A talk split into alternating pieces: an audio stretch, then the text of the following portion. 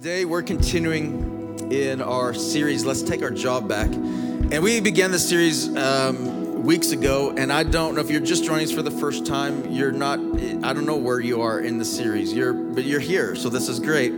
Um, because the reason we don't know that normally we have set deadlines on this and on series, and we say we do it in four weeks or three weeks or six weeks, whatever it might be. This one, I don't know. This one we started on, on in the beginning of March and with a Vision Sunday, and we started talking about let's take our job back and the whole idea of, of answering and asking very serious questions that I think all of us have been asking, whether we've been public with those questions or not. We've been, all of us have had questions that we've been asking, probably especially in the last couple of years.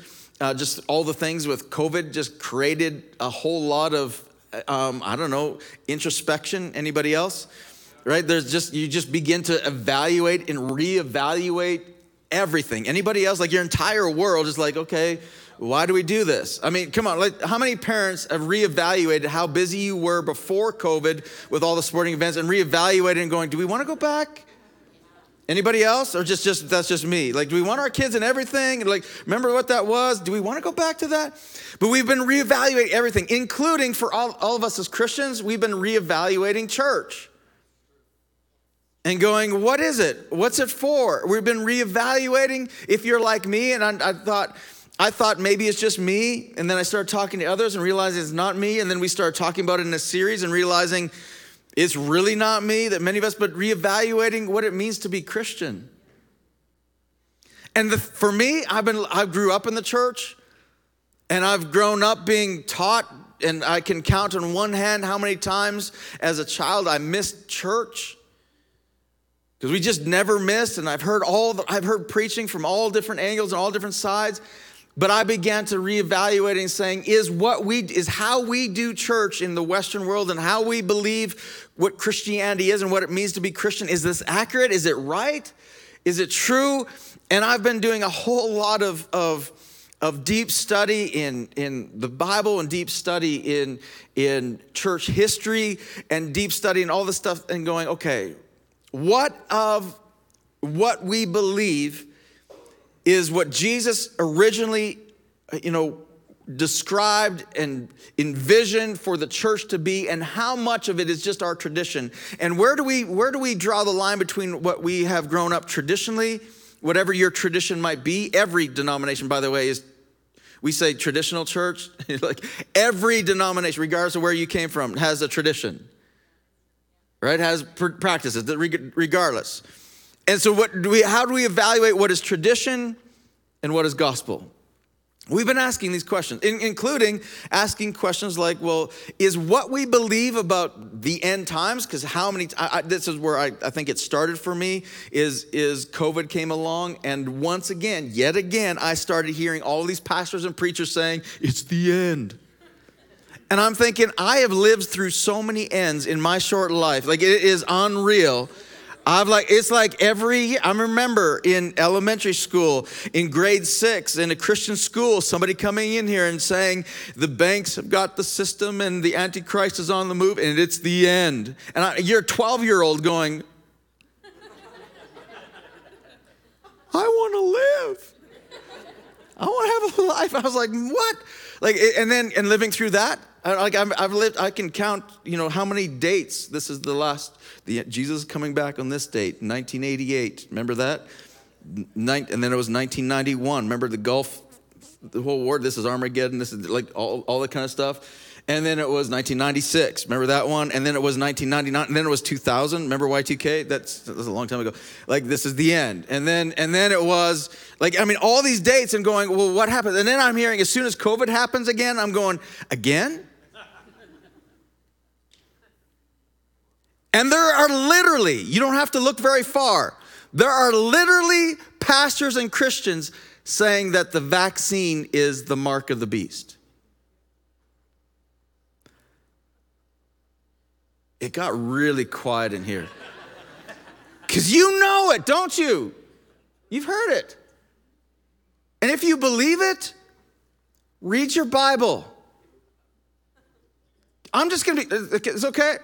I'm gonna be blunt. Let's go. Let's let's talk about this. Read your Bible. The mark of the beast is, an, is, a, is a something that is of worship. It's not a shot in your arm.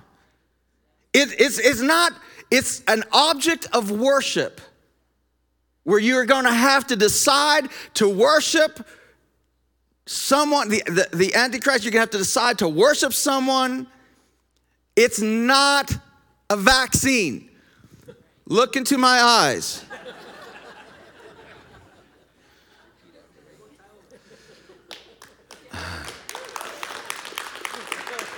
I'm half expecting Will Smith to come up here and smack me right now. I just.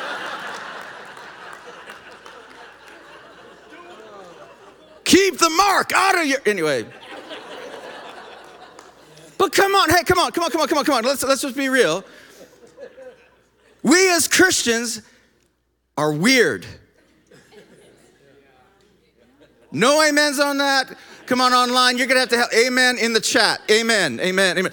Sometimes we can be weird and sometimes we get into weird, wacky stuff. And sometimes we follow this stuff we don't know. So I, am I'm, I'm asking all these questions. We're diving into this and we're, we're being real. And we're looking at all this stuff. And I'm talking about stuff that you're questioning, that I'm questioning, and saying, let's go back. Let's go back and find out what is real. What, what is the original mandate of what God has called us to believe. And let's study some of the, the end times and, and what we're going through. And, and, and let's look at, we start in Revelation, and we realize in Revelation that heaven isn't quite described as how I grew up it being described. I thought that it's worshiping forever, floating around in clouds with harps and Philly cream cheese. Like, I, I don't know. Like, it was, it was painted as a picture of one thing. And then I read in Revelation, and I see in Revelation that the Bible describes heaven much different than what it was described to me. And what is the difference between what is tradition and someone's preconceived idea that became a tradition and what is original? Because I want to find out what did Jesus really say? And he describes heaven as a city without a church, a city without a church. And out of that, I began to see is like how we see heaven is how we live here on earth. And what if we as the church have misunderstood our purpose here? That we're not supposed to be a gathering and escape from the big bad evil world. What if our purpose and our job is to one day get to heaven where we have done our job to where we have redeemed cities so that the temple so that God's presence isn't just existing in a temple in a place anymore that it's existing everywhere because the church has been the light has done the job that it's supposed to do. So we're we're looking at the book of Nehemiah and we're studying Nehemiah and, and how, how Nehemiah has is an entire book in the Bible about redeeming cities where a man redeems a city. And this is not just the timeline of Jesus, that this, this book here might be a template for us as the church. And I've just been reading it and seeing, is there a template here for how we as a church are to redeem, take our job back, redeem cities, restore homes, that's, that's what, what if that could be our job? What, what could we learn from Nehemiah? So we're, we're diving into it. Nehemiah 1 says, the words of Nehemiah, the son of Hacaliah. Now it happened in the month of Chislev in the 20th year while I was in Susa, the capital, that um, Hananiah, one of my brothers, and some men from Judah came, and I asked them concerning the Jews who had escaped and had survived the captivity and about Jerusalem. So Nehemiah is, is a prisoner of war, and he's a cupbearer to the king that the very he's a cupbearer to the very king that destroyed, probably killed his family, destroyed his home, all the rest of it, and he doesn't know the state of his home, so he's finding out, and he finds out that that Hananiah and some uh, other men came back from Jerusalem. He's like, "What is home like?" So he describes, and he says, They said to me that the remnant there, which that doesn't sound like very many, the remnant, the few that are left, that are alive in the province who survived the captivity, are in great distress and reproach, and the wall of Jerusalem is broken down, and its gates are, are burned with fire. So the report back is, is bad. Well, not a surprise, right? A city in war is destructive, devastating. So this is not a shock, but Nehemiah's response is when I heard these words, I sat down and wept and mourned for days.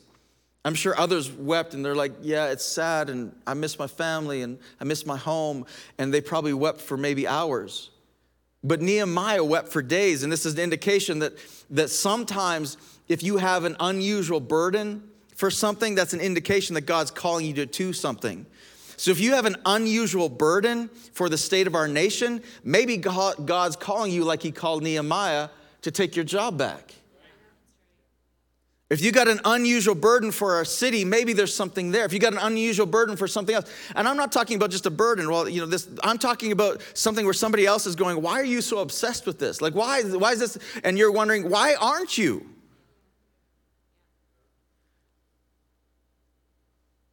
There's a sign there that maybe God's calling you to something.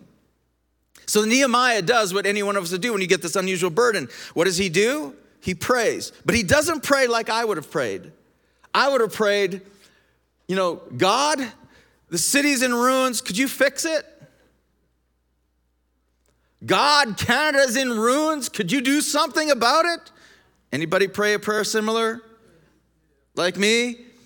Or I would have been, I would have been, God, our city's in ruins. Could you fix him? Being the very king who destroyed my nation, could you fix him? No show of hands, but have you prayed for the prime minister in such a way? God, fix him like fix auto, fix him. Nobody else is, no, okay. Come on, I've seen the bumper stickers, come on.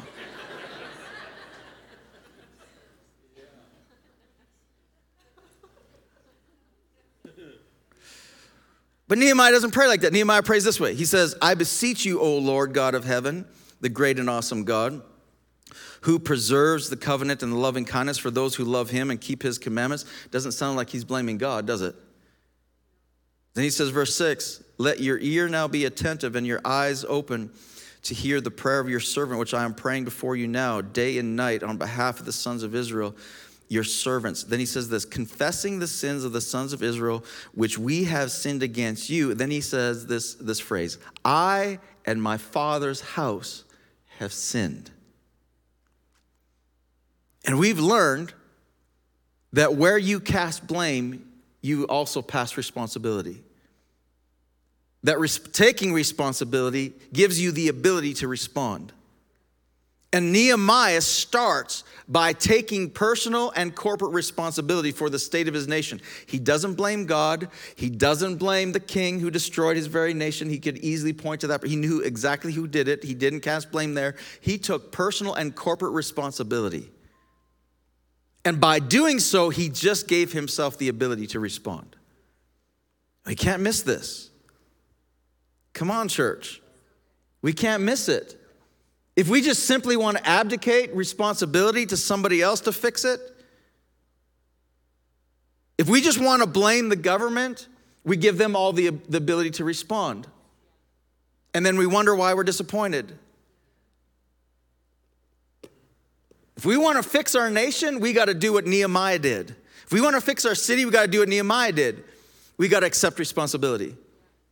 And then he got specific about the, he didn't just say this, he got specific. And he says this We have acted very corruptly against you and have not kept the commandments, nor the statutes, nor the ordinances which you commanded your servant Moses. Again, he's talking about the first five books, that you know, the, the Ten Commandments and, and all the other rules that, that Moses wrote out for the Israelites to follow. And then he says, he starts quoting Moses, and he says, Remember the word which you commanded your servant Moses, saying, If you are unfaithful, I will scatter you among the peoples. And in verse 9, he says, But if you return to me and keep my commandments, again, this is still quoting Moses, and do them, if you return to me and keep my commandments, he doesn't say and believe them, he said and do them. Then he goes, he says, if you do that, if, if you do them, then I will, through, uh, though those of you who have been scattered were in the most remote parts of heaven, I will gather them from there and will bring to the place where I have chosen to cause my name to dwell. And so what he does is he takes responsibility and then he gets specific about the responsibility. And he says, it's not just good enough to believe the commandments. We actually have to, we haven't done them, God. You, you told us to do them. You haven't done them. And we know that those are the Old Testament commandments, but Jesus gave us as the church a commandment that trumps all of those commandments. That is Moses' commandments on steroids. Really, it is. And Jesus' commandment is love one another as I have loved you. And so here's what I'm saying as, as pastor of Parallel Church. Here's what I'm saying. I'm saying, as the church, I, pastor, and, and, and, and the church have sinned. We have not done, we have, we have believed your commandments, God, but we have not loved others like you have loved us. We haven't loved our country like you have loved us. We haven't loved our city like you have loved us. And we got to take responsibility in saying, hey, we got to take that and saying, if there's if something's going to fix it, it, our, our nation and the state of our nation, the state of our city, the state of our world, we have to first acknowledge that we we haven't done that. We have believed them, but we have reduced Christianity to just a belief system where we believing right is all that matters, and we have not we have not done love. We have believed loved, we have accepted love, but we haven't done. I'm just talking about me.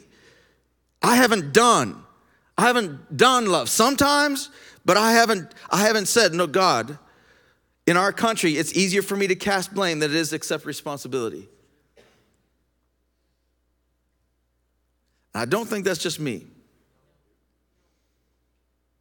And then verse 10, Nehemiah says this they are your servants and your people whom you redeemed by your great power and your strong hand. Man, I promise you, I don't know when this series is going to end, but I promise you that eventually we're going to get beyond one verse a week. But I got stuck on this verse again. And this, we're only one verse further than we got last time. I got stuck on this one again because I recognize something. In Nehemiah 1, I've always read Nehemiah 1 just as the prelim, as, like, as the setup, and maybe, I don't know, this time when I looked at it as a template, I was like, look what Nehemiah did. He accepted responsibility. And then the second thing he did is right here in this verse. They are your servants, your people, whom you redeemed by your great power and your strong hand. And I got stuck here because this is what Nehemiah's doing. Nehemiah is re- recentering himself and those who are reading these words on their identity. They accept responsibility, but then they re- he refocuses their identity. And he says this We are yours, your people. What he's saying to every Jew that would have read this is saying, we're your chosen people. This is what God promised through Moses. We are your chosen people. We're your people. We're, we're yours. We're part of your kingdom. And it, it caught my attention where your servants and your people is very much kingdom language. Very much kingdom language. Because in order for a king to be king, he has to have subjects. Or he's not a king of much. And, and kings have servants and kings have people. And he's saying, We are your king. This is what Nehemiah is saying. You're your king, and we are part of your kingdom. And here's, here's what, I, what, what caught my attention in all this. And I was like, okay, how does this translate to us today? I think we need to t- accept responsibility that gives us the ability to respond. And secondly, I wonder if the state of our nation is because we as Christians have lost our identity.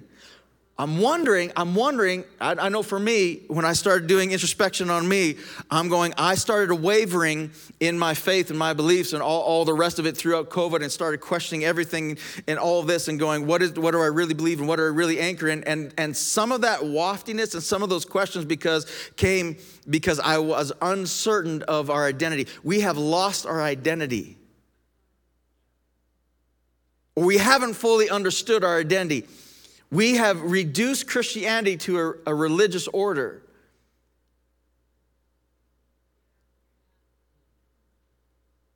And a place of worship as the church. And we have forgotten that this is a kingdom, that Jesus didn't die on the cross and rise again to start a religion. He died on the cross, rose again to redeem a kingdom. And look at, look at, look at, look at. Jesus said this to his disciples. He said the very thing to his disciples in response to them asking the question, Tell us about the end and tell us about the end of the age and what's going on. And Jesus' response, in his response, he said this in Matthew 25. He said, verse 34, he said, Then the king will say, the king, then the capital K king, will say to those on his right, Come, you who are blessed of my father, inherit the what? The kingdom prepared when? Prepared for you from the foundation of the world. Jesus is saying, listen, listen, he says right here that he is a king whose job was to redeem a kingdom prepared for you. Nehemiah says, We are your people. Your King Jesus, we are your people. He recentered and re anchored on the fact that, wait, wait, wait a second, we're part of your kingdom, your people. They, they were not just Jews. They were not just another nation like every other nations. They didn't, they weren't, you know, we, they had, they could name their king. They had the small K kings and all the rest of it. But Nehemiah says, we lost that. We got distracted in the traditions of everything else that went on. And we became like every other nation with a small K king. And Nehemiah comes back, no, no, no. We're not just serving a small K king who got killed probably in the invasion. And they felt like they lost their entire nation and going, no, no, no. We didn't lose our identity when we lost our city because we are yours. You are our king, and we are your kingdom. And whether the church gets, you know, we see all these things, we're not losing the church in our society no matter which pastor falls or which church blows up or which thing goes on, because it's not about a tradition or small K kingdoms or castles. It's not about castles, it's about a kingdom. Big K king, big K kingdom. We can lose castles, but we don't lose the kingdom.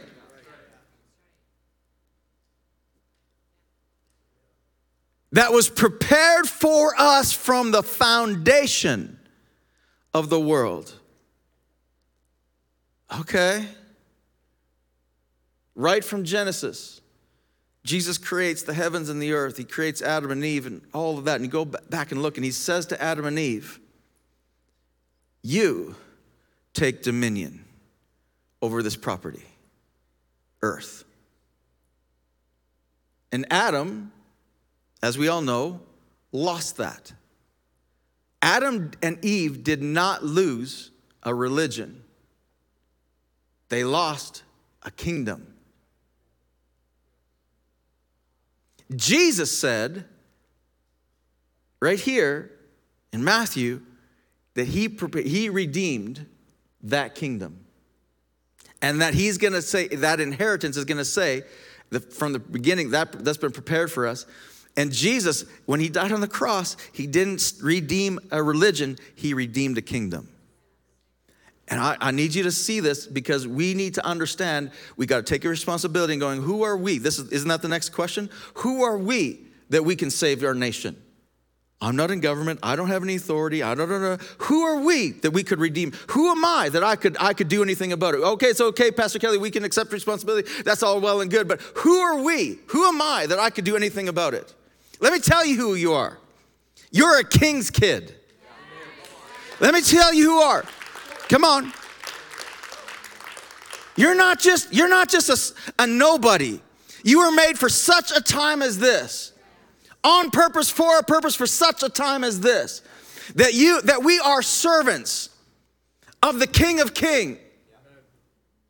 The king of kings. The lord of lords. That we're not we're not just part of we're not just christians a part of a, a, gathering that we are part of something much larger much bigger. We're a part of the big k kingdom. That he has prepared that he is destined for us from the beginning of all time to do something about. Because look at what Jesus said. What's the territory? What, how do we do? How, like, what okay, Pastor Kelly, what do we do? And the disciples would probably look at him and going, okay, you're king, yeah. Inherit the kingdom. Sure. Right? That's all good. One day we get to do that. Jesus goes right from this verse to the next one. Look, he says, he says, this is, this is what we do. For I was hungry. And you gave me something to eat. I was thirsty. You gave me something to drink. I was a stranger and you invited me in. I was naked and you clothed me. I was sick and you visited me. I was in prison and you came to me.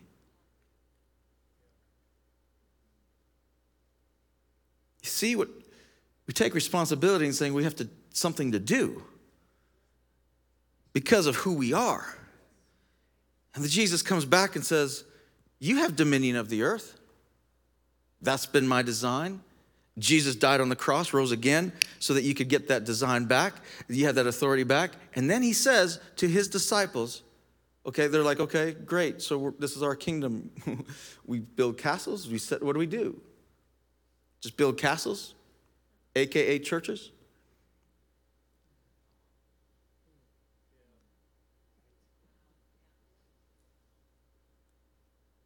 Or do we redeem cities? How do we do that? Jesus is like, okay, feed those who are hungry.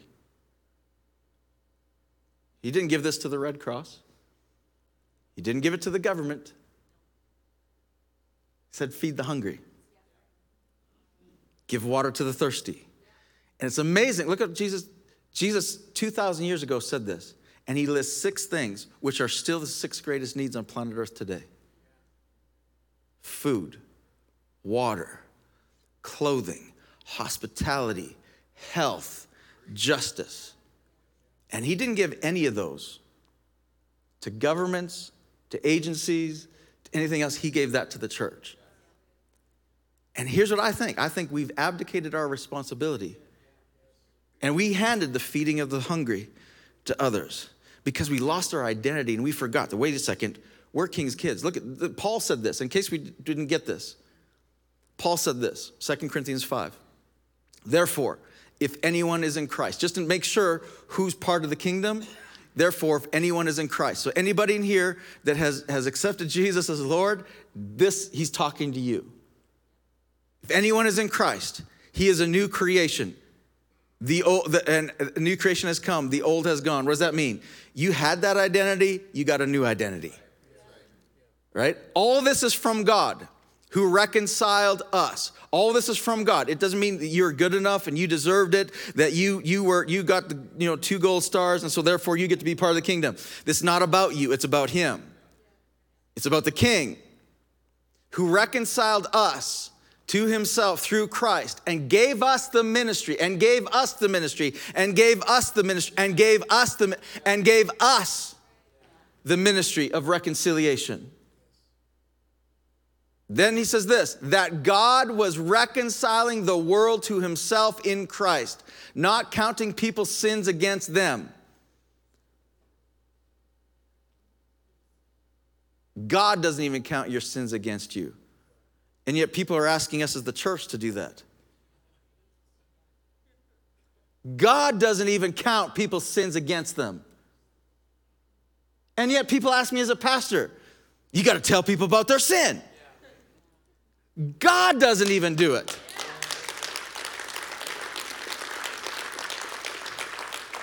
That's not our ministry. Our ministry, and He committed to us the message of reconciliation.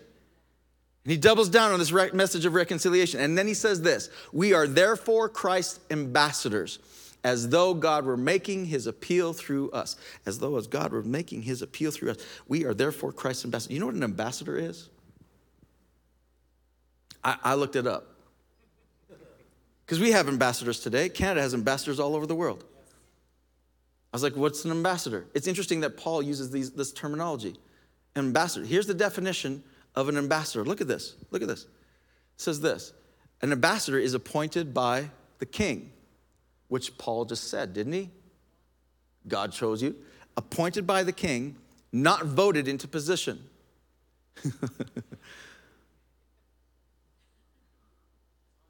I can preach this way because I got a new revelation.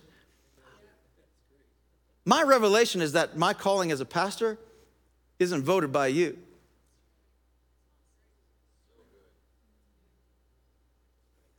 Now, you can vote, and leave. but that doesn't change my calling.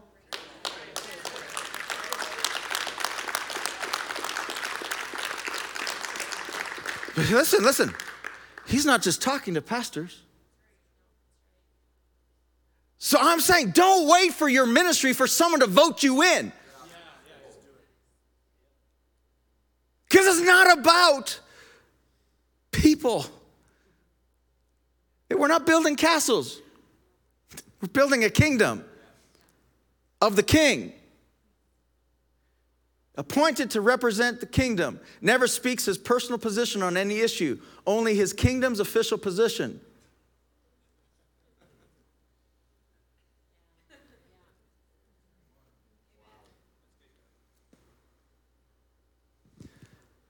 can only be recalled by the king. Committed, this goes on, committed only to the kingdom's interest, embodies the kingdom, never becomes a citizen of the state or the kingdom which he is assigned. You're Christian first. You're a king's kid first. I'm a Canadian. I'm also an American. Don't hold that against me. But my passports aren't the real passport. Because I'm a citizen of the big K kingdom first. Right? Then he says, his goal is to influence the territory for his kingdom's government. What was Paul was saying. Goes on, it says, totally covered by the kingdom. Well, how are we going to afford that? Not our problem. It's the king's problem. Is the responsibility of the kingdom, which, look at this, totally protected by the kingdom, has access to all the kingdom's wealth for assignment. Which is what Jesus said in Matthew 6, isn't it? Don't worry about what you're gonna wear, don't worry about what you're gonna eat. The king is gonna take care of you. He's telling this to his disciples, preparing them for the fact that they are going to be ambassadors for the king. This is the role of the ambassadors. Here's what I this is this I'll wrap this up. This is what I this is my revelation from from Nehemiah. Nehemiah firstly took responsibility by giving himself the ability to respond and con- confess to the fact that he hadn't done his job and need to take our job back.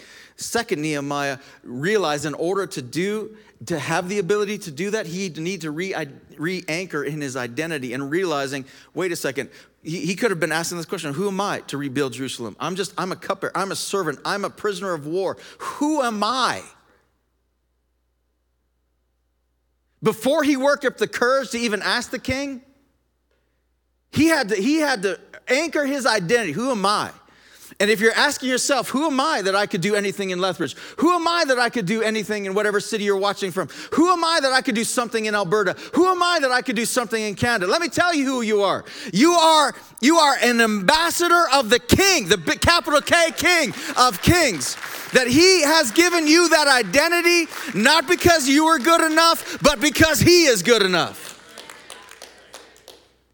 Who are we? And if we get, I need, you got to get this. I'm not sure if I fully grasp this. I'm wrestling with this and I'm going every time because all the times doubt just comes and going, oh, well, I don't know who we could, how we could, and all this, who am I and what could I do? Da, da, da. We can keep our eyes on the task ahead of us or we could keep our eyes on the king. And when we get our eyes on the king, we realize who we are. And here's what I re- here's today's takeaway. Here's what I realized from this is that purpose is driven by two things. Who am I? And responsibility. What am I here for? If you want to find what your purpose is, you got to answer these questions. Who am I? And what am I responsible for? Who am I? What am I responsible for? What was I made for? And until we get a handle on these two things, we will not discover our purpose in life. And Nehemiah did two things in chapter one he accepted responsibility and redeemed his identity. And as a result, he discovered his purpose.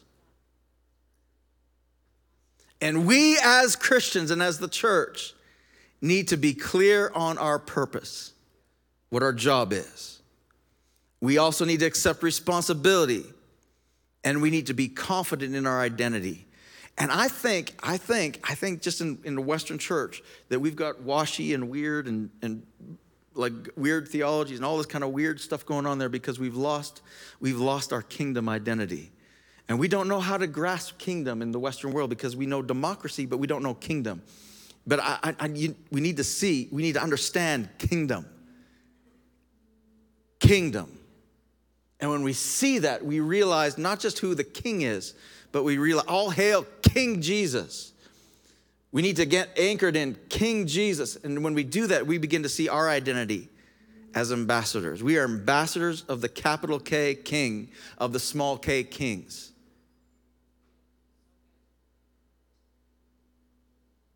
on an assignment to reconcile people to God.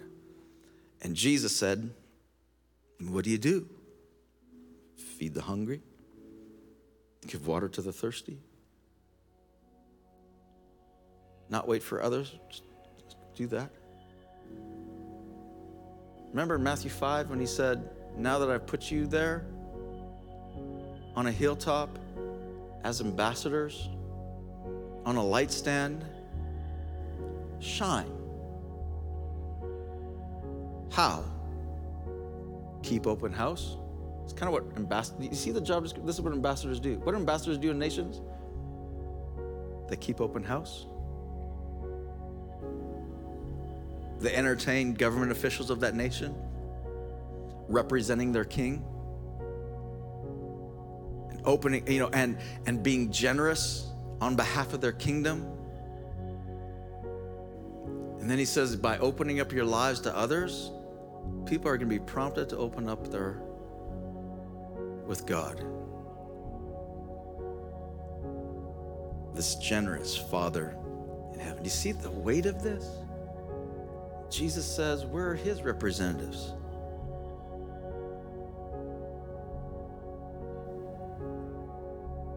Let's pray. God, I thank you King Jesus. Thank you for this awesome responsibility to be your ambassadors. I don't, I, I, I don't know why you'd ever choose me, God, we don't deserve it. I don't deserve it.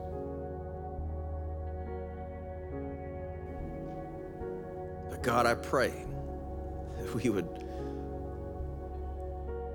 represent you well. Forgive us when we haven't, when we've kept our light under the bucket. God, I pray this week that you give us eyes to see as you see,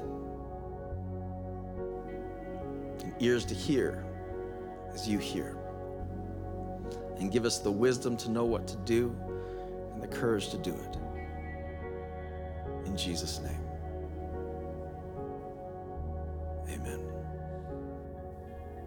Paul says in Romans 10 9 that if you confess with your mouth that Jesus is Lord and believe in your heart that he rose again from the dead, you will be saved. So I want to run through a prayer with you right now that does exactly that. And it's not joining the church or a church or not joining a religion, it's simply a relationship with God. So if you'd like, close your eyes, bow your head, repeat after me here. Dear Jesus, I confess that you are God, and I believe that you rose again from the dead. And I ask you now to become my Lord, to become my Savior, to become my friend. I thank you that my past is past and that I can begin anew with you today. My heart is yours. In Jesus' name, amen. Amen. So, guys, if you prayed that prayer for the first time, there is a link in the comments section. Click on that link, fill out that form. We'd love to just be a part of your journey, this new decision that you made. Uh, and we'd love to just be able to help you out and be there for anything uh, that you would need, uh, especially on this